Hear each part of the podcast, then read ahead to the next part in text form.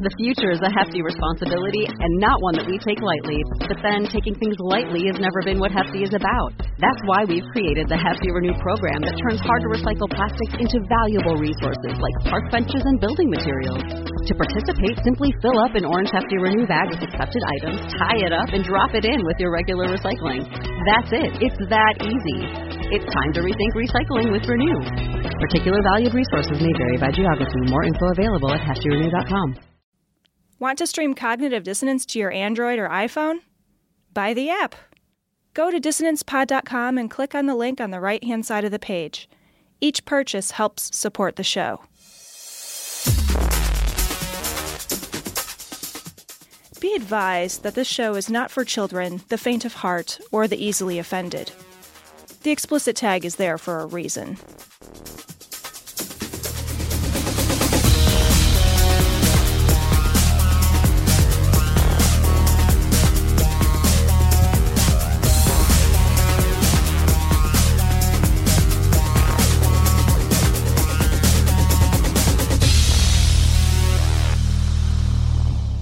So this is a bonus episode. We've got Greta Christina coming on to our show a little Are you going to do it? This is cognitive dissonance? No. Yes. Fuck. Do it. Recording live from Glory Hole Studios in Chicago. this is Cognitive Dissonance. Every episode, we blast anyone who gets in our way. We bring critical thinking, skepticism, and irreverence to any topic that makes the news, makes it big, or makes us mad. It's skeptical, it's political, and there is no welcome mat. This is a bonus episode! Yay! this is episode one bonus. One, one bonus, please. We have to come up with a naming convention for the bonus I know we have to figure this out. Yeah, Yeah, We're so- not. We're not sure what we're gonna do yet. I like to think of this as B1. It's like a B side anyway. Yeah, and okay. Although all the podcast is a B side. yeah, maybe this is the A side.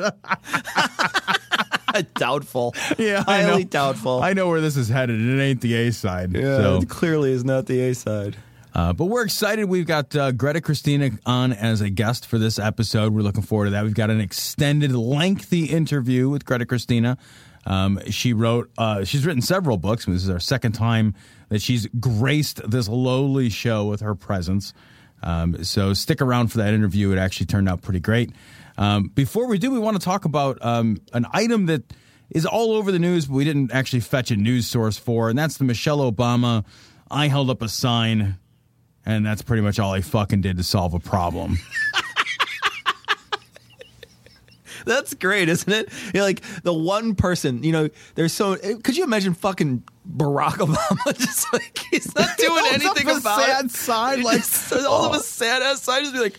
Those little girls aren't around, so Frowny sign. sign. You know, it's funny too because of all the people who could, you know, have something to say about the girls missing. Right. She could just hold a press conference or I don't know, do an interview with someone. Oh, she's got I mean telling me she couldn't get on fucking Barbara Walters this week, you know what I mean? And just like I have something to say. Well, we would like to put you on prime time. It's amazing that what they resort to is holding up these signs. Yeah, and you know the thing that that kind of galls me about it is they're hijacking, you know, sort of that visual meme um, that went around during the Occupy movement. You Yeah, know, where yeah. it was like everybody was like it was like it was like a form of of protest, you know, to say like, "Hey, I've been silenced." So rather Yeah. than being silenced, I will hold up these signs and they'll speak for me and they'll, you know, identify me as part. And fucking Michelle Obama, how are you silenced? Fucking use your mouth and say some words. That shit makes me crazy. The other thing too is it feels a lot like prayer to me. You know, it's just like you're not doing anything. You're just asking for something to happen. Be proactive. There's these other signs that are going around where these guys, um, famous, I think Ashton Kutcher was one of them. Justin Timberlake was another one, and it said something like hashtag real men don't buy women or something like that. And the first thing I thought was who the fuck is going to be influenced by your sign that is going to buy a woman? know, you know what I mean? like Like somebody's like- I'm in the market to buy a woman. Let's say. But then I played sexy back, and I You know what am I? Am I checking the reviews? I'm checking the reviews on on Consumer Reports, and I just happen to come across your picture. Like, oh, why would that even sway me? And the second thing I thought is like, why don't you just give some of your immense amount of funds to the problem then to fix it? Because you have a lot of money and you can do something about it instead of just holding up a sign. I know, and I'm sure that you know maybe they're doing something that I'm missing. Maybe maybe somebody in the audience can be like, "Well, what they're really doing is bringing attention to it." Yeah, maybe, but they could bring a hell of a lot of attention to it if they donated, I don't know, hundred thousand dollars to the cause. Let's say, you know, of stopping human trafficking in some way. But instead, they're just holding up a sign. Man, I just think that's lame. Dude, you know what? It's it's that fucking slacktivism bullshit. Is what it is. It's it's it's the idea that somehow raising awareness is equivalent to actually helping, and it's not. You got to raise awareness. Great, we raised awareness. Oh man, look at that. We all fucking got out and ran a 5K about it. Don't we all feel good about ourselves? I got a little ribbon on my car. Right. I'm doing a thing. Yeah, did you fucking donate a money? Did you put your money where your mouth is? Because that's what those groups need. If you can't offer material support in terms of like, I am doing a work, then you need to do money donation. If you're not doing money donation or a work, you're Yeah. wasting time. That's totally true. And it's I mean it's it's it's more insulting that the people that have means, have power, have people that, you know, I mean there's ways in which that they can do something. And they're they're choosing to instead I mean, literally do nothing. Like I said when I compared it to prayer, I mean, really, that's what it is. You're not, you know, saying let our girls go.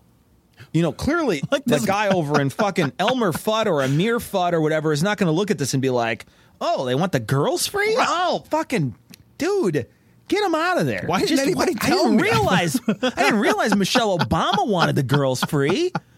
You guys told me she was aboard. You guys told me we had Michelle Obama's consent.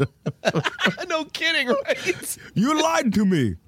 Yeah. I will shoot you with a grenade. I will brandish my AK-47 at you. You know, and we're not talking about like people who don't have funds. Like, if you want to raise awareness because you don't have means, that is a different thing. Like, we are talking very specifically about power players.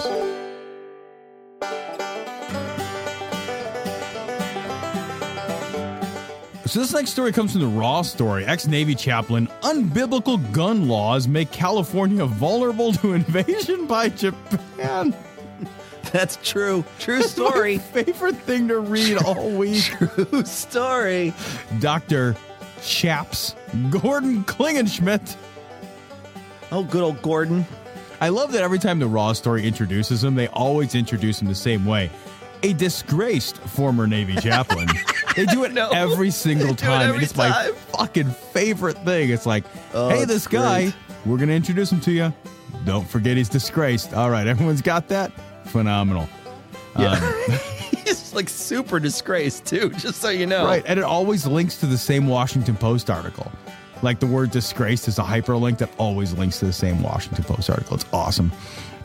Um, but anyway, I guess uh, he's decided that uh, you got to have a lot of guns to uh, arm yourself, Cecil, against the left wing crazies. Not just that, Tom. Here, I'm going to read directly what Gordon, um, Dr. Assless Chaps Kling- Klingenschmitt said. And we were corrected, by the way. I guess all chaps are assless. I didn't realize that. So it's like redundant. It's like, you know, when you say assless chaps, you're just like saying ATM machine. It's the same Right, thing, right. essentially. Um, he says, uh, he says, at least um, from without, he was talking about guns here. He's saying the founding fathers gave us the Second Amendment because they recognized that people ought to be safe and secure from invasion, at least from without. He opined. I love that they he opined, Opined. this. Um, that's why Japan never invaded California because the Californians carried guns, but not anymore. They might be vulnerable to that. At least now they're rotting from within. Now, maybe he's not saying that Japan is coming over here now, but maybe he is. No, the Japanese are going to come over and eat our little, Californian babies. Ah! they're actually sending Godzilla, is what they're doing. They're sending Godzilla over. They've mastered Right. him. He's like a fucking pet. He's like an attack dog for Japan now. Yeah, and you know the thing is, if they had more guns, Godzilla wouldn't be able to attack. Godzilla's like, they're like, go to California. He's like, but they all have guns. no, what could I possibly do against these humans with guns? Yeah, it's it's just like what an F sixteen would do to the people with shotguns. right, exactly. Yeah. You know, and, and he was he was making these comments um, based on a shooting at a FedEx facility in Georgia earlier, and he's basically saying that the if the company had not uh, violated biblical teachings and made the area a gun free zone. That I, I guess other people could have shot the guy who was shooting other people, and that would have that would have definitely resulted in less carnage. And I, I absolutely cannot stop but like scratch my head when people, very serious people, will tell you that, like, man, we got to do something about all these shootings. And I think the answer is more guns. Everybody says that though. I mean, really, that is that is what people say on on when they do talk about this stuff, and uh, and that's the answer that many people have, and they'll point to the times that you can see like your security footage of where somebody pulls a gun on somebody else. They, you know, drop the money on the ground and then the guy pulls his gun out and shoots somebody in the face or whatever.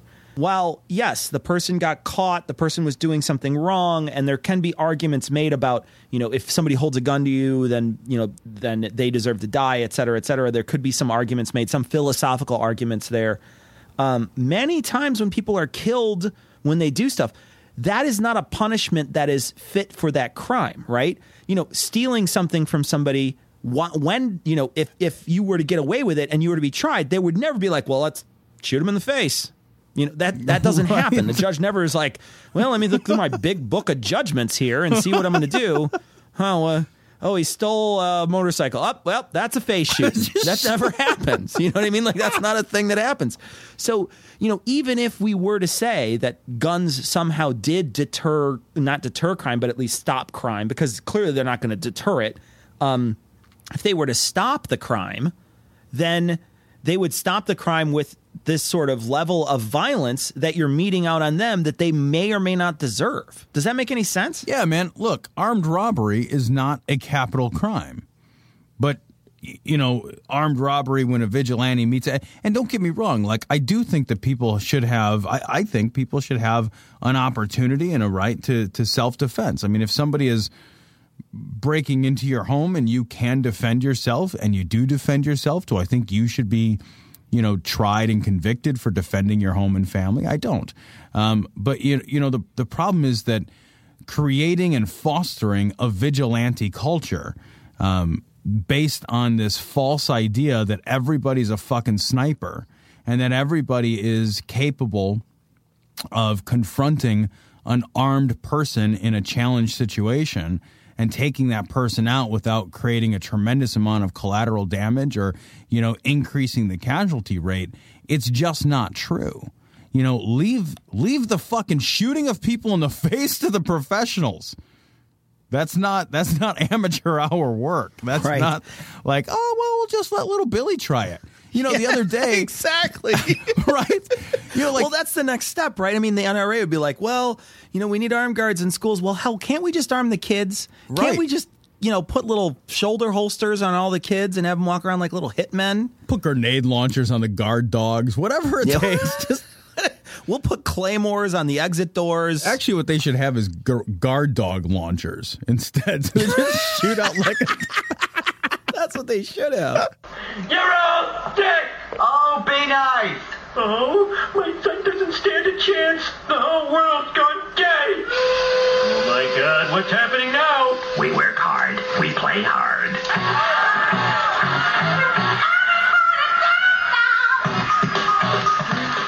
so Cecil, there was a, a sports doings that done did transpired this week.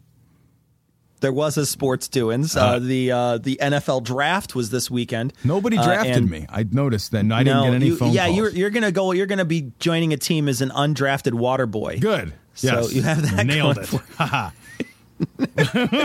I've been a free agent my whole life. free agent. So he's the thing is, is that there was a, a an openly gay uh, college player by the name of Michael Sam, and uh, he went to the uh, I believe it's the St. Louis Rams is who the he was uh, drafted by. Really? And uh, Wait, really? yeah, He got drafted by the Rams? Tom. I'm 11 years old. That's fucking funny. You really are something else, you know. I mean, really, you're like, a, you're like. I mean, I, I wouldn't be surprised if every ten minutes you just scream boobies for no reason. You think I can go 10 minutes? In any case, um, Michael Sam uh, was drafted, and uh, and a ton of people. Uh, this is from uh, from uh, the uh, Patheos blogs, uh, Friendly Atheist. Uh, ton of people on Twitter, um, and I mean, I use people loosely here. Uh, could be trolls, could be just douchebags, and I clearly one of them is a douchebag because it's Bryan Fischer. Uh, but there's a lot of people who just do not like uh, the idea that Michael Sam is gay and open and a football player. Uh, there's a lot of people who have a lot to say about it on Twitter, and mostly, I mean, I'm going to go negative. I'm going to say they're saying negative things. Yeah, yeah, I would say so. Um, my and you know what makes me crazy about this is all the love the sinner, hate the sin stuff. Like that Oh, stuff. It's like, yeah, it's fucking. I'm super disappointed, and I fucking hate this, but you know, love the sinner, hate the sin. Like that. That's that's the that's the equivalent of. But I got a black friend. Yeah, you know? no kidding, isn't it? Hey, look, Yeah. I like whipping black folks, but I got a black friend. I mean, I'd buy one, but I'm just saying, it's that same Yeah. fucking thing, Right. man. One of the famous douchebags here is Bryan Fischer, and he's like, Obama to gay football player. You should be judged by what you do. Agree. Why we call it a sin. So then he's got a link here. So clearly, Bryan Fischer is saying he's he's sinning. Another person by the name of Emo. Your name's Emo? Really? Yeah. um, says, Stop sinning against the Lord, Michael. You are committing a mortal sin by having a boyfriend and by kissing him. Is it a mortal sin, really? I don't know. I don't. I don't know. That, that whole mortal venial. Is a thing. mortal now a mortal sin? That's like a finisher, right? Like that's, That's where you punch yeah. their heads off and like the blood shoots out. You got to harpoon their chest first. yeah, right. and then you say, "Get over forward." here." Right. Yeah. Exactly. And then you pull your mask off and breathe fire on them. Is that how that works? I don't. I, I you know I, I I never played Mortal Sin anyway. I played Mortal Sin 2. So Yeah, I don't much better. Much better. much better. Yeah, better graphics. I mean, just the Yeah. better graphics. You know, the girls were dressed skimpier. It's just a wetter, well, just a better game. the game So, uh, control in hell is just vastly superior for sure. Absolutely. This Yeah. is another one. Um, it's the same guy. Now he's stopped. Uh, evidently, his caps lock is off now. He says, Michael Sam is stupid. He better pray God will forgive him. Michael doesn't know that homosexual acts are a very serious sin against God. Very serious business, it turns out, uh, to be a homosexual. Yeah, well, you know, I mean, Michael God. Sam is stupid. He probably just signed a contract worth millions of dollars. yeah, hundreds of thousands at Yeah. least. So yeah, what a dummy, man. Yeah. what a goofball that guy is. He's celebrating He's his so life with someone that he loves, and Yeah. recently celebrated a major career milestone. What an idiot! this other person, Rick. Rick says, I need a way to express my discomfort for gay people without sounding like a complete asshole. Um, yeah. Well, definitely not Twitter. Yeah, well, it's So like- I would, I'd avoid the Twitters. You read that and it's like, well, there's a reason there's no way for you to say bigoted, hateful shit and not sound like a hateful bigot. like, Exactly. It's like, man, if only there was some way I could be a hateful shithead without coming off, Right. you know, like such a hateful shithead. Because I don't like being a hateful Man. I mean, it's really awkward as a hateful shithead. this is this is Pitcher Bro. Pitcher Bro says, I just don't get it. Why is this sin and debauchery, uh, debauchery really allowed on national TV? How am I supposed to explain that to my kids? What the NFL draft? That's going to take a long time. Yeah, who wait, who watches the NFL draft with young kids?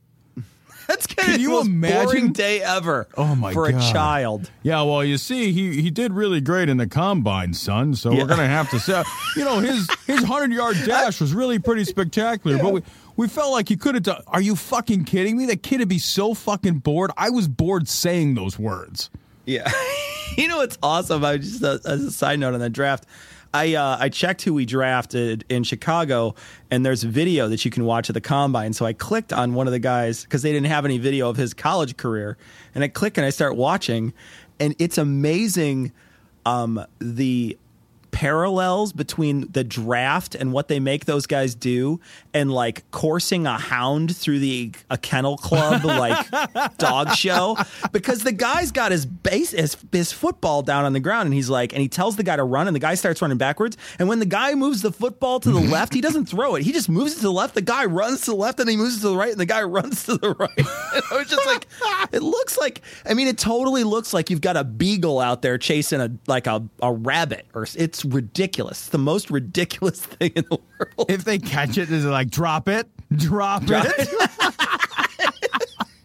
they like have to wipe the slobber off of it He's Give me the Kong. Give me the Kong. yeah What they don't tell you is they actually they actually rub the football with peanut butter before they start. the- right yeah. well that's a classic way to do it Those guys operate on scent.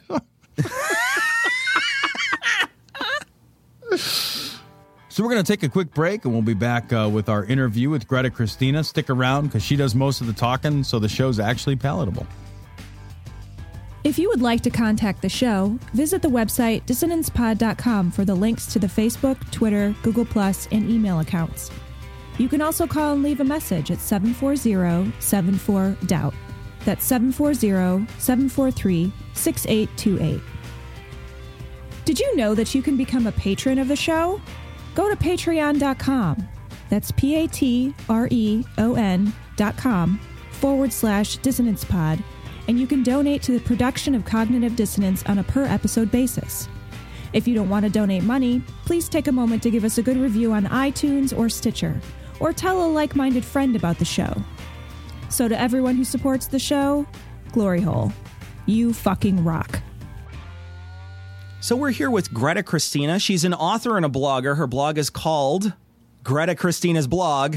Uh, it's on Free Thought Blogs. She her most recent book is called Coming Out Atheist: How to Do It, How to Help Each Other, and Why. It's available on Amazon, and it's also available as an audiobook on uh, on Audible and iTunes. Uh, Greta, you do a lot of stuff. Uh, if our audience doesn't know who you are, could you tell us a little bit about yourself? Uh, well, I'm Greta Christina. Uh, I uh, writer, blogger, public speaker. Uh, like you said, I wrote "Coming Out Atheist: How to Do It, How to Help Each Other, and Why." That's my new book, and it's ebook, print, audiobook, all the formats. Uh, I also wrote "Why Are You Atheists So Angry? 99 Things That Piss Off the Godless." Uh, I'm author of a porn book. That's the only way I can put it. Erotic fiction, I think, is the polite term. Uh, called "Bending: Dirty, Kinky Stories About." Pain, power, religion, unicorns, and more. And mm-hmm. most more recently, I've been co-organizing and co-hosting this thing in San Francisco called the Godless Perverts, which is a performance series, mostly in San Francisco and sometimes at conferences, and also a social community that's organized around atheism and sexuality. You know, exploring atheist views of sexuality and our views of sex and religion and sex and science and skept- sex and skepticism and all that. So, uh, and I do a lot of public speaking and I try to find time in there to have a life, but I'm not so successful at that point. Godless perverts. Those are like my two favorite things. It turns out, godless and perverts. That's awesome. Where's the downside there? There's no downside on the godless perverts. I know, right? so I, you know, before we get into the book, because I'm one of those guys who judges every book by its cover, you got to tell us about the covers of your book because the last two covers have been pretty consistent. What uh, they're awesome. They look great. How do you uh, how do you decide to do the cover? Do you have an artist that does this for you? I do have an artist. I will plug him happily. His name is Casimir Fornalski, and uh, I first I, we, we met. We'd met. I don't even remember when. A while ago. Uh, just our paths just crossed. But I did a contest on my blog when I was writing "Why Are You Atheists So Angry?" And it turns out that's actually kind of a no-no. I would recommend against doing that because there's turns out there's this thing in the graphic design community where people do contests, and it's you know a Oh, way of getting yeah. free or cheap work. But so I wouldn't do that again. But Oh, man. uh, I did this contest And I had a lot of really good entries. And then Casimir's came in. I was like, ah, you know, it was just like, okay, this is clearly the one. And not only do I want him to design to, to use this design for this book, Why Are You Atheists So Angry? I want him to design the cover for every book I ever write. and and so yeah, ever since then we've just been working together. He did he's done the cover for all my other books, and yes, absolutely, uh, he's a really if anybody's out there is looking for a graphic uh, designer, uh, you know, he's just really good at getting that. I don't know how to describe it. It's like that blend of it's like impact and a you know it's very strong and you know very powerful but also kind of funny you know and kind of j- joyful and welcoming. So anyway i could gas on about him all day but it, it, reminded me of like a i don't know sort of a humorous propaganda poster in a way. Yeah i got the got, same thing like like a like an old school like almost like eastern european propaganda thing but it's kind of got like a wink at the camera sort of a whimsical nod you know? It's they're fun. I think they're fun covers. I love that Russian social social realism, but funny. Yeah. so again, another question before we get into the book here. I want to mention that you know before in the past we had had David Silverman on the show, and he had said that he thinks there's a lot more atheists out there than are than are actually saying they're atheists. There's a lot more people out there. And that's why he puts these billboards up all over and, and talks and, and, and does this sort of outreach to try to reach this group Clearly, you must think the same thing writing a book like this. Absolutely, I'm convinced of it. And one of the reasons why I'm convinced of that is when I was researching this book, you know, I read over 400 coming out atheist stories. I've collected them on my own blog. I've put out the word to pretty much every atheist I knew, saying, spread the word, I'm doing this thing. Uh, I read coming out stories on other websites and books and so on. And there's a couple of themes that came up over and over again. And one of them is people come out as non believers, and all of a sudden, every other non believer in their life comes out of the woodwork. It's like people they had no idea were non-believers because they'd been keeping it quiet too. You know, people are like, it turns out my dad's an atheist. It turns out my brother's an atheist. It turns out all these people in my class, other people I work with, uh, and it works the other way too, where people feel emboldened to to come out because they've met somebody else who's an out non-believer, and when you read that, and then also when you read all these narratives of people saying I've been keeping this quiet for a very long time. I didn't tell my friends, I didn't tell my family, and then for some reason they decided I really have to tell. Well, think about all the people who are having that exact same thought process, but they haven't come out yet. Um, so, yes, I do think that there are a lot of people who are secret non believers and aren't telling anybody. And I also strongly suspect that there's a lot of people who are on the fence people who are having questions, people who are having yeah. doubts, but they're afraid to tell anybody. You know, partly just because they're afraid themselves of you know what happens if it turns out that I investigate this question and there really is no God, and then I have to completely rethink my life, and also. what happens if I decide there really is no God and then I have to start telling people? And, you know, I might have problems with my family, I might have problems with my community. So there's people who are already non believers who aren't coming out, and then I think, again, there's people who are on the fence, who are scared to even really ask the question. You know, there seems to me there's a shit ton of, of, of sort of soft atheists out there, you know, the ones that. Um, I think of my dad, actually. My dad, I, I strongly suspect, no longer believes, but he'll never say anything about it. He'll never, and I don't know, I don't know why. I don't know what the level of discomfort is, you know, even though we're not like, we've never been a religious family. And I, I think books like like coming out atheist, how to do it, an actual guide. Um, you know, I think this is sort of the, the, you know the book that people would almost be more comfortable reading your porn book in public rather than reading this book. You know, for some folks, you know, like they'll have out, you know, like the fucking Swank magazine or whatever before they'll have out coming out atheist at the uh, you know, while eating their lunch outside in the courtyard. you might be right. I mean, I see people reading Fifty Shades of Grey at airports, you know, totally out in public. Uh, so it's you, you might be right about that. My hope, I mean, part of my hope with writing this book is that that becomes less true. I mean, it's one of the things that we found, even just with the degree of people coming out that we have now, is that when we come out, it doesn't just make it easier for other non believers to come out, it kind of makes atheism seem more ordinary. It, it, reduces some of the stigma against us. It's one of the main reasons I think that to do it is that it makes it you know, it's sort of this thing where it's hard to come out now, but coming out is what's going to make it easier, right? It's going to make it easier Yeah. for ourselves and it's going to make it easier for other people because that's what's going to reduce the stigma. We certainly found that in the LGBT community. It's something we've known for decades that as difficult as coming out can be, it's much easier now than it was 20, 30 years ago. Mm-hmm. And that's because people have been coming out and that's made it easier. It's reduced the stigma against it as it's let people know that we're that we're good people and so on.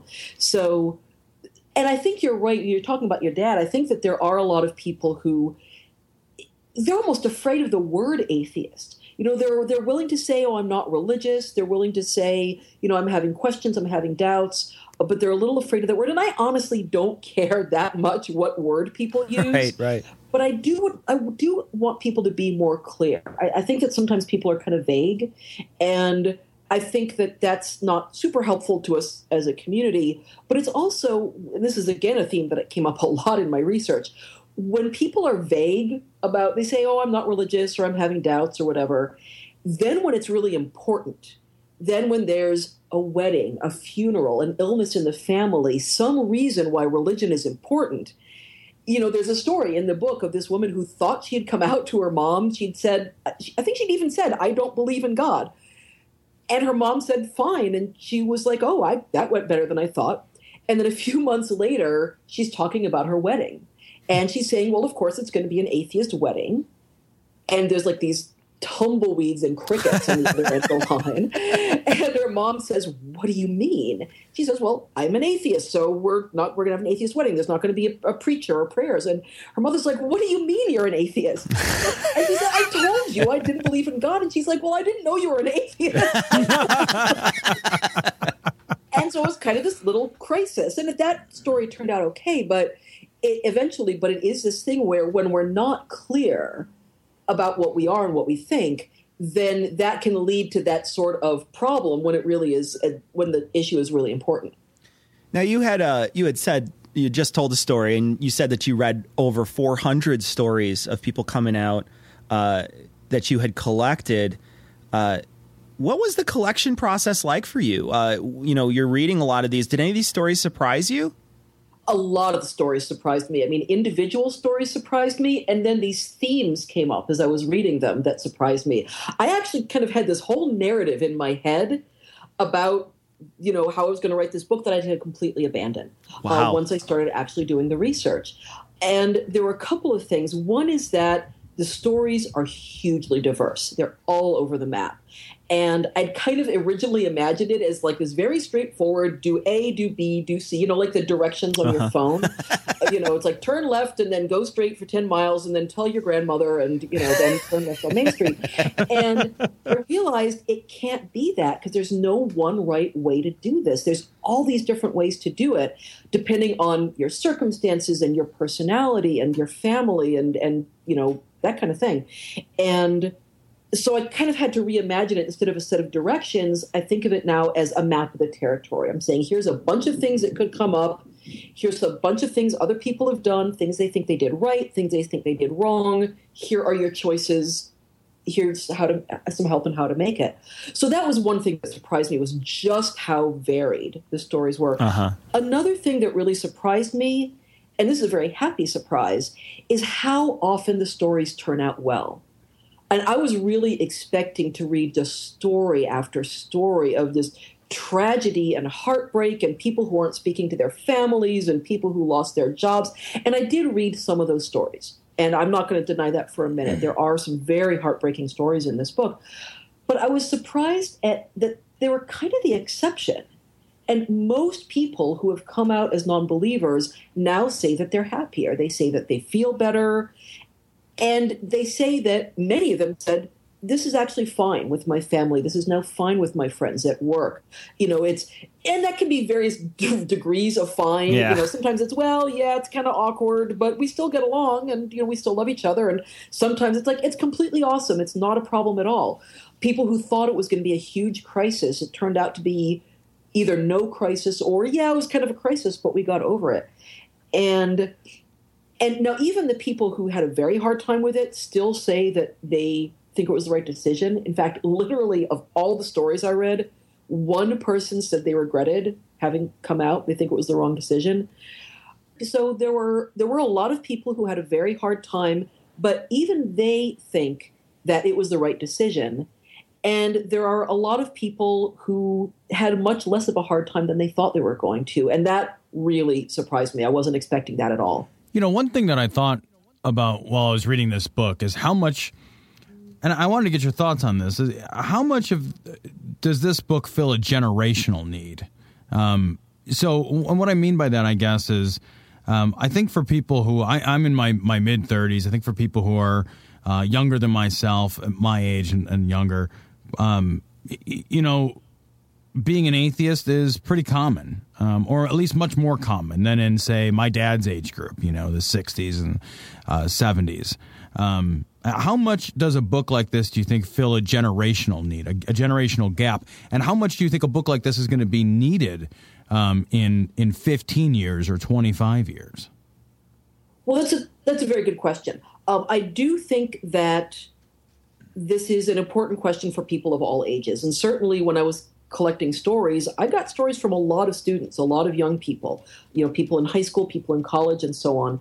And now I do think you're right that for the most part, for people who are 25 and under, among their peers, it's easier to come out as an atheist, although certainly not easy. You know, it's like there are certainly people who are going to religious schools or they live in religious communities or, and so on, and, and it can still be difficult.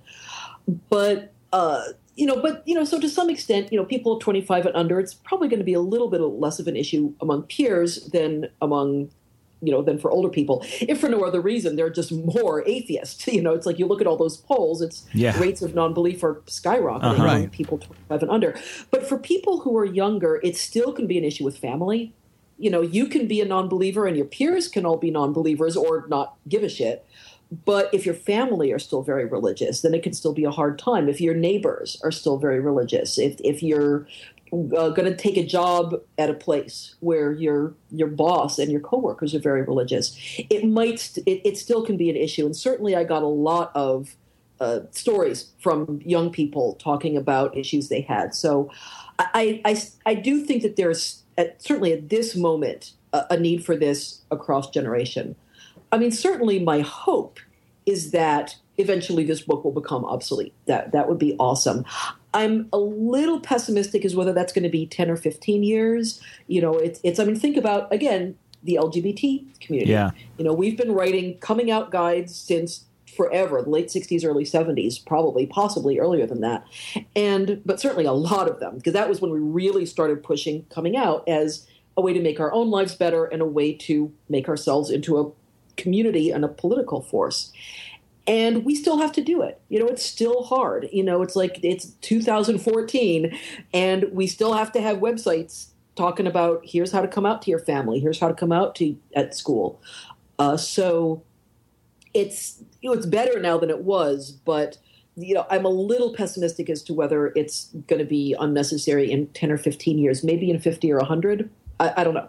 Well, maybe in 50 or 100, they'll look back on it like we look back on the Y2K books that came out. You know, just like, you really had to do that? You had to come out as an atheist? Like, I hope that that's a case eventually. Uh, yeah. Well, I do think we actually have an advan- we have an interesting advantage over the LGBT community, which is that we, we you know I know that in the atheist community we parallel ourselves a lot. We model ourselves on the LGBT community, the LGBT movement. We absolutely should. There's a lot of parallels and there's a lot that we can learn. But there's some important differences, and one of the differences is that rates of being gay are not going up. About the same right. number of people are LGBT right. as always right. were, but rates of non-belief are going up. And yeah. in fact, part of the reason for that is more people coming out. Coming out doesn't just, as an atheist, it doesn't just encourage people who are already non-believers to come out of the closet. It encourages people to rethink religion. And so we have kind of an advantage there, which is that we're actually are increasing our numbers. And that that's not the case for lgbt people. So so that's now we also i think though have a disadvantage. And this is something i write about a lot in the book. And that's that coming out lgbt you're not implying that straight people are wrong to be straight. But, but there's no way to say i don't believe in god without implying if you do believe in God, you're wrong. And I think that that does make relationships between atheists and non-believers.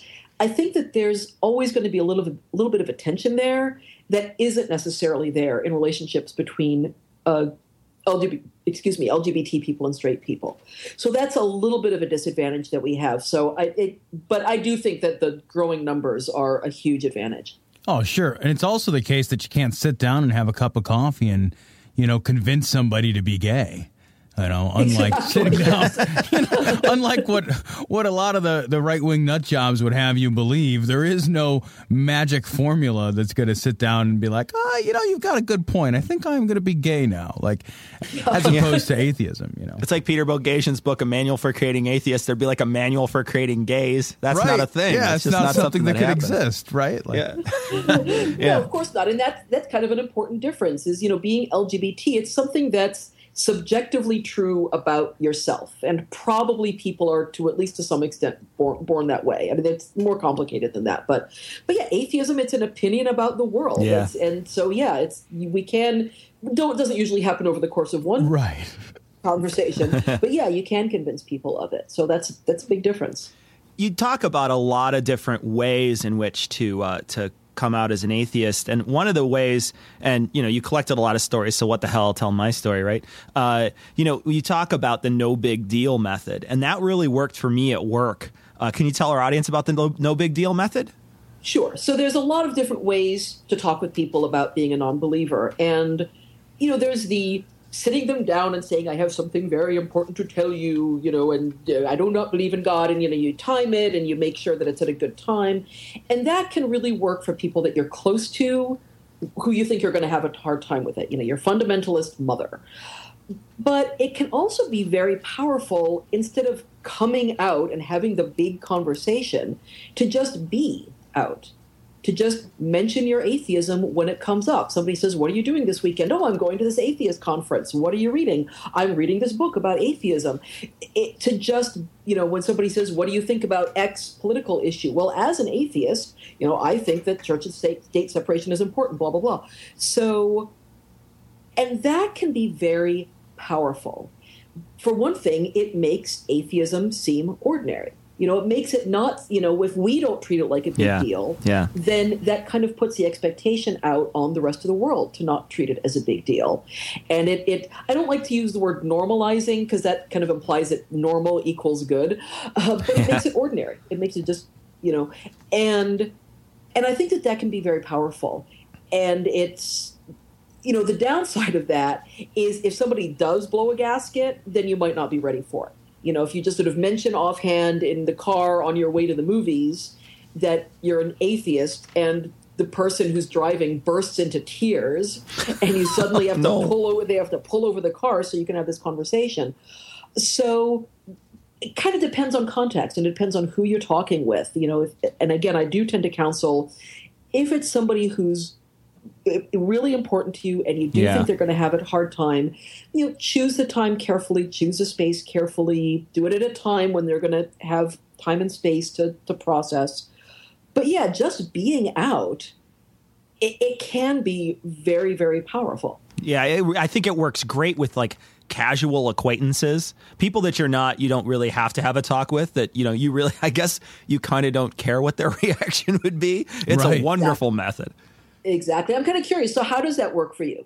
it- you know, it worked. It worked great. What I what I did was I work for um I work for a, a religious university, so my department is a pretty religious department, and it just so happened that something came up because religion is constantly brought up. So I just mentioned that I was an atheist, and people now I'm kind of like an oddity. They're like, "Oh, you're like an you're like an atheist, but you're like a good atheist. How does that work?" And then I get a chance to explain humanism to them. So it's it's actually very advan- advantageous. that's a big part of what makes coming out so powerful is it gives you this opportunity if you want to to do atheism 101 education and to be an example of how atheists can be good people and again that's what changes people's minds about us and again you can ha- do that in the i'm sitting you down we're having this conversation we're going to have a five hour conversation about humanism or it can just be by example. You know, you're just a good person. You get your work done on time. You keep your promises. You obviously you care about people. You're doing work in the community and, and you treat people with decency and respect. You know, whether it's like again, you're sitting them down to have the big conversation about it or just being this example. Yeah. It, it does you know, it, it it it changes people's minds and that's really powerful. See, I like the skydiving method, so I just get him up on the plane, and then right before we're by, by the way, I'm an atheist. then you just jump out. It really cuts the conversation nice and short. You know, it's it's expensive as hell, though. I mean, it really costs a fortune to get them all up. There. I was gonna say you do that every single time. Yeah, it's exhausting.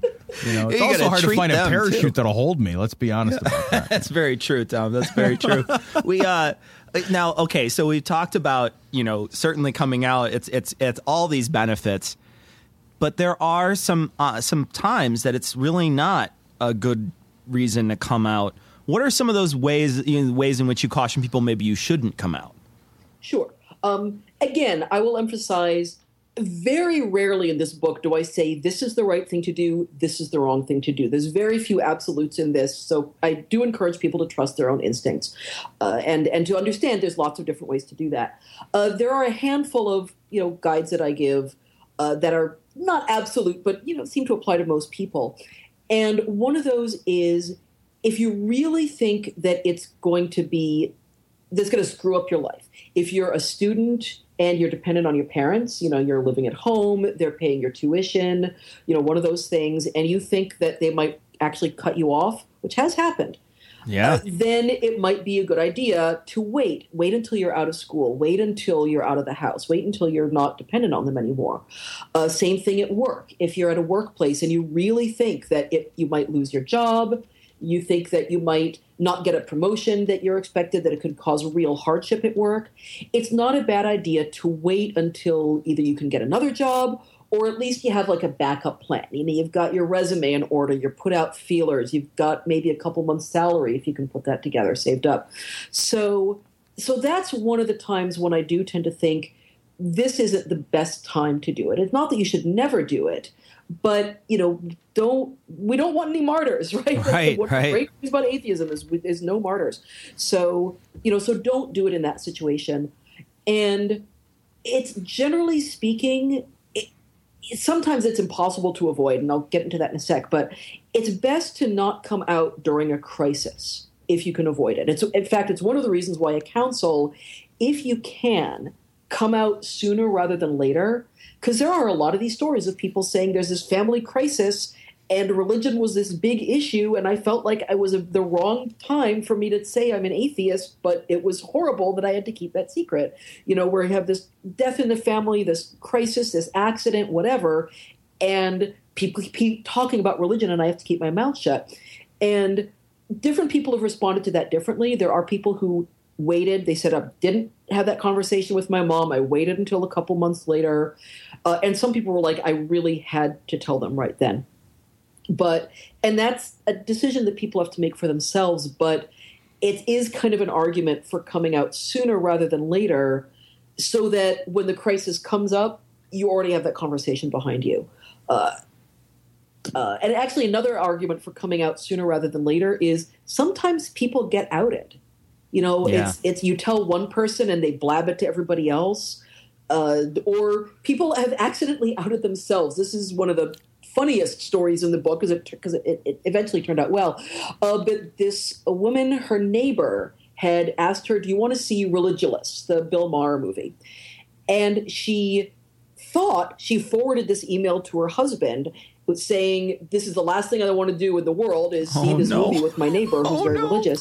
But she accidentally hit reply. Oh and and then she sent this email saying the last thing I want to do is see this movie. And so of course she immediately had to, to send her another email saying, "I'm so sorry. It's not that I didn't want to see a movie with you. It wasn't about that. It's just about." And then she comes out. She says, "It's I'm an atheist. I know you're a believer."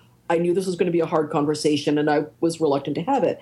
And that story actually turned out well. You know, it was like the neighbor was fine with it. In fact, that was the reason she had invited her to the movie. She was uh-huh. like, I kind of thought that was true, and I wanted to spark that conversation. But that kind of story comes up a lot in the book. You know, the person who he he comes out on Facebook and he thinks, well, it's fine because my grandparents don't read Facebook, but he has an uncle who reads Facebook who tells his oh, grandparents. Oh, You know that that kind of thing, whether it's accidentally outing yourself or other people outing you, it happens a lot, and so it is this thing where the it's better generally speaking to do it yourself to do it on your own terms. You know you pick the time you know it's not sprung on you. So it's again it's kind of an argument for if you can come out sooner, sooner rather than later it's not a bad idea. We have a lot of people who uh, who email the show, uh, and uh, and we get a lot of email from people who they just can't come out. They are young and either too young, and they're still under their parents' sort of uh, you know house and is still under the roof. They still have to follow those rules. Or some people that are in you know very strict religions like Jehovah's Witness. Uh, their whole family will just disappear. They will never talk to their family again. We get we get letters like this from. I, I want to say Mormons and Jehovah Witness seem to be the ones that send these emails a lot, where they just say, "I just I just can't come out. If I come out, it's going to be a disaster, fa- like family wise." Yeah, th- those are actually some of the most heartbreaking stories in the book are Jehovah's Witnesses. You know, I've just gotten this I don't want to use the word hatred because it's too strong a word, but just I'm furious about Jehovah's Witnesses because there's all these stories, you know, of people because that's the thing. It's Jehovah's Witnesses, if you leave the religion, you are completely cut off. It is required that if you have a friend or family member who's left the religion, you're required to never speak to them again. Gosh. You know, it's a cult. I. I'm not even going to say that it's like a cult. It is a cult, and because that's what cults do, right? Yeah, they cut yeah. you off from the rest of society. It's very insular. You're not supposed to have contact with the outside world except as absolutely necessary. And if you leave, you're isolated. And it's a terrible thing to do. And it's this thing where people are always saying, "Oh, religion brings people together." Well, bullshit. Yeah. Yeah. This doesn't bring people together. This cuts people out. Now, I will say that the Jehovah's Witnesses in the book, they are ultimately glad that they came out because it was too hard for them to live a lie. Yeah. It was just they couldn't. It was like the the, the prospect of living the rest of their life keeping the secret and never getting to talk to people and always being afraid well maybe i talk to people on the internet but maybe somebody will find out that's a really hard way to live but they had to be really careful. You know, there's one person uh, who wrote in the book, who wrote a story for the book uh, about leaving Jehovah's Witnesses, and basically he had to build a really careful life raft. You know, he got a job that was in another city so that you know so that he you know that was outside the jehovah's witness community he actually got an apartment you know, away from home, ready to go to, so that when he was ready to come out, because he knew the minute he came out, he wasn't going to have a wife, he Yeah, wasn't going to have yeah. children, he wasn't going to have friends. Uh, and so, and he thinks it was the right decision. He says, I would have just not survived that. But you do have to be in that situation very, very careful, and it and it is hard. And I'm not going to blame somebody if they decide that's that their family and their friends are more important than being open about their atheism. You know that you get to decide that for yourself. Uh, what I will say is that other people who have d- done this, they do say that they think it was the right decision, but it's a, but it's a hard decision. You know, the stories in the book that struck me as particularly gut wrenching were the stories where people had to, they come to atheism um, just naturally throughout the course of their lifespan, and then they have to tell their spouse. You know, maybe they got they got married, they were both religious. You know, one of the two parties moves away from from religion and toward atheism, and they and they have to navigate that channel. And I can't imagine the horror of having to to wonder like you know am i going to lose my spouse am i going to lose my relationship with my kids you know one of the one of the stories was in, in the book um, relate a pretty awful tale of people leveraging um, somebody's loss of faith in a custody situation and it's just it's just absolutely grueling to hear those stories and it, you relayed the jehovah's witness uh, tale, and like, all, all I can think is like when you said it's a cult. It's like, yeah, of course it's a cult, man. They control joy. Like any any situation that tries Yeah. to control when you get to feel joy um, is absolutely suspect. But hey, talk a little bit about about navigating that. Because I think we think a lot of times about uh, coming out to our parents, coming out to kind of authority figures. Um, but there's also that navigation that has to happen for some people when they come out to a spouse. Absolutely. There's, in fact, there's an entire chapter on it. Uh, I will get into that. Before I do, though, I want to plug somebody else's book. Uh, you know Dale McGowan, he, the Raising Free Thinkers, Parenting Beyond Belief guy. I've heard of him. Yes. Yeah. Uh, so he's, yeah, he's written and edited uh, books about uh, parenting, you know, being a non-believing parent. He's about to come out with a book. I think it comes out in the fall, and it's about this exact question. It's called "In Faith and in Doubt," and it's about relationships and marriages between believers and non-believers. And sometimes it's a situation where they both went into it knowing that they had different positions on this, and sometimes it's a situation like you described where they went into the marriage both being religious and I think maybe occasionally both being atheist and one becoming religious, but it's usually the other way around. Both being religious and one person leaves religion. And he, and there's like I say in my book, in the coming out atheist book, there's a lot of uh, there's an entire chapter on this, and it's sometimes it works out well and sometimes it doesn't. You know, it's it's again most of the time it works out well and even when it doesn't it's like okay you know it's i can't stay in a marriage Yeah. where i'm not being honest about Right. something that's really important to me. Uh, what Dale said is that what there's a lot of things that help. Uh, one thing that helps is emphasizing the things that you do still have in common, emphasizing the values that you still share. Uh, you know, emphasizing if you have children, you know, the, the, the concern you both have for your children, the friends you have, have in common, and so on. Uh, different people make different decisions about whether to keep going to church or other religious services. Some people feel comfortable with that, some people don't.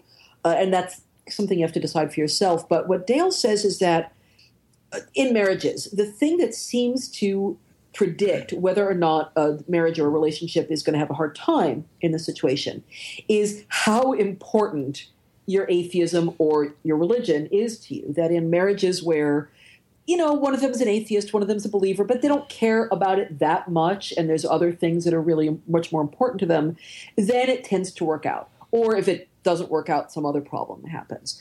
Where one partner, their atheism or their religion is really important, but the other one, it's not that big a deal, then other factors seem to make more of a difference. If your atheism is really important to you and your partner's belief is really important to them, that's where it can become very, very difficult. And, but again, it's not necessarily impossible. What, what seems to really help is, again, focusing on the things that you do still have in common, focusing on the values that you share, and sometimes emphasizing how important it was for you to be honest. And how, look, I get that this is hard for you, but I love you and I'm not willing to lie to you. I'm not willing to keep an important secret to you. And that commitment to be uh, to be truthful with you that that's more important than you know whether or not you know one of us believes in God or not. So that kind of focus on the things that you still have in common can can really help. Well, you you collected, like I said, you collected a ton of stories. What was your coming out like? You know, it's funny. My coming out was relatively easy. Uh, I got it lucky. And sometimes people ask, "So why did you write this book?" Well, I didn't write this book for myself. You know, I wrote this book because I saw a need for it in the community. Uh, my family are almost entirely non-believers. Uh, I fell into New Age religion in college and had to go through a process of leaving it, but it wasn't an issue for my family. I live in San Francisco, which is kind of famously not religious Uh-huh. or, or not conventionally religious, certainly. And I did have some problem with some friends, and it, it surprised me because it's like it's San Francisco, liberal San Francisco, who gives a shit? Uh, but kind of interestingly, sometimes liberal believers have almost a harder time with atheism than more conventional ones because in liberal belief there's this big thing about we never criticize each other Yeah. you know there's this whole kind of ecumenical Right. oh we all are seeing a part of the same god and you see god this way and i see god that way and isn't it a beautiful tapestry of faith and atheists come along and say we think the tapestry is fiction Yeah. And, Right, you know, know. we think we're wrong. um, and that's fine you know you can be wrong about that and you think i'm wrong and that's fine but you know we're not going to say we're, we're not going to lie about this and i did have problems with uh, religious friends and particularly when i started becoming more critical of religion you know it's like it was one thing when i was just an atheist but once i started really criticizing religion that became a problem for some people that being said it was really only a handful of people and mostly it's not been an issue for me i got very very lucky with that All right, so I got one more question for you, and you may not you may not have anything to say about this, but you know, so you just finished a book. Clearly, your mind is on this book. But do you have any? You have any plans? Something percolating? Something in the future that you're going to be doing? Oh, absolutely. I have a half a dozen books I'm working on in my head already. Um, I'm not sure what's going to be next, so I'm not going to, this isn't a promise. Uh, but I'm working on a collection of my nonfiction sex writing. I just, you know, last year I came out with my collection of sex fiction, i.e., porn. Uh, this year I think I'm going to do a collection of my essays and reviews and rantings and philosophical musings and advice and stuff about sex. Uh, so I'm working on that. I'm working on a children's book. I don't know if it's going to come to fruition, but I'm working on a children's book that's kind of about cognitive biases and how the mind works. It's about mistakes and sort of using that as the entry to, you know, epistemology for kids. It's, you know, although I'm probably not going to call it that. Uh, no, that's what you should definitely call it. Yeah, That's- that's, good. that's- it'll, it'll fly off the shelves, Greta. It'll fly Uh, off the I, shelves. I'm hoping, this is more in the distance, but uh, I'm hoping to. Do you know Rebecca Hensler? She does the Grief Beyond Belief. Uh, I haven't heard of it. No, I haven't heard of oh that. boy, you should get her on your show. There's this uh, Grief Beyond Belief is a uh, support group for grieving non-believers. Oh, no kidding. founded. Wow, that's And awesome. We she and I are. This is again very tentative, but we're hoping to do a book, uh, basically a guide to grieving for non-believers, and so that's in the works. Again, you know, tentatively. Yeah, I always, you know, it's like I'm writing a lot about secular meditation and about meditation without the supernatural was something I've been doing for about a year. I'm hoping in a couple few years to write a book about that. So I always have something percolating. I'm like, you know, it's Yeah. like, okay, that book's done. What's next? So yeah, another thing in the, in this book I wanted to mention too. There's a great section at the end. I mean, uh, uh, just a ton of resources. This is a really a useful guide for somebody who's coming out. You just have this ton of resources. I just did want to point out one typo. You missed cognitive dissonance podcast in the back. I know, you know, it, Oh, no. maybe it'll come in on the second edition. I don't know, but it, it, clearly there's a typo. So Definitely. No, Yeah. that was clearly a mistake. It was actually, it's like, it's hard. I mean, I was putting together this resource guide. There's so many Yeah. resources now. There's Yeah, there so are. many blogs. There's so many Sure. podcasts. There's so much out there. But of course, I should absolutely not have admitted yours. There's clearly- I don't know what I was thinking. I, must have just been having a Oh, that's horrible- awesome. You know, That's I had a blackout. And I- too much wine while you were typing this out, Greta. what she That's really happened. has is a good editor. That's what she really has. I know that's I blame it on my publisher. It's Right. like cognitive dissonance. Those guys, no way. That's awesome. Well, Greta, we wanted to thank you so much for spending a, a little bit of time with us today. We really enjoyed the book, and uh, and and we look forward to all your future work. Thank you so much for joining us. Oh, you're so welcome. Thank you so much for having me. It was a delight.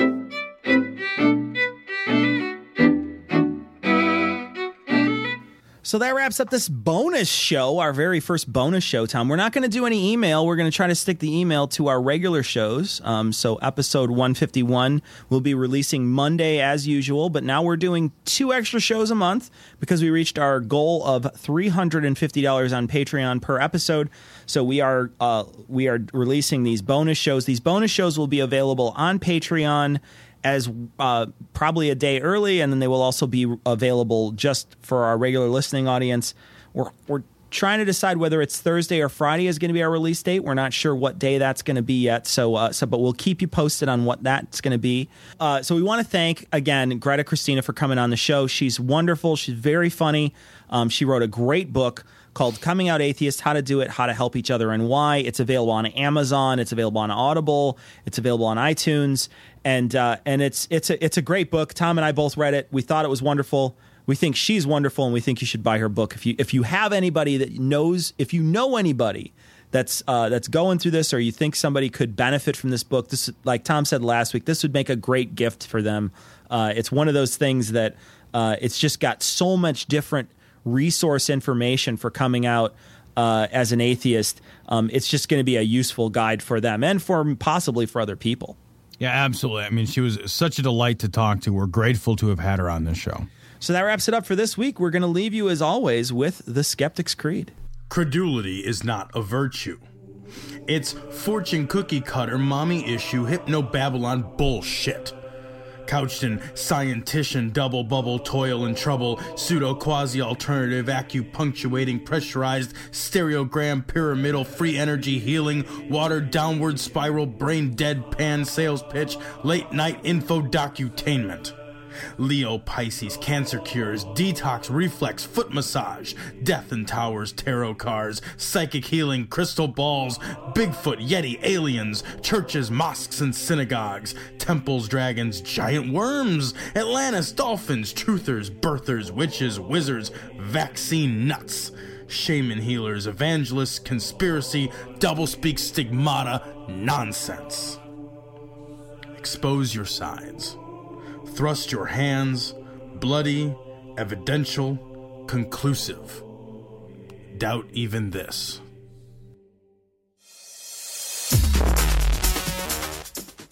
The opinions and views expressed in this show are that of the hosts only. Our poorly formed and expressed notions do not represent those of our wives, employers, friends, families, or of the local dairy council.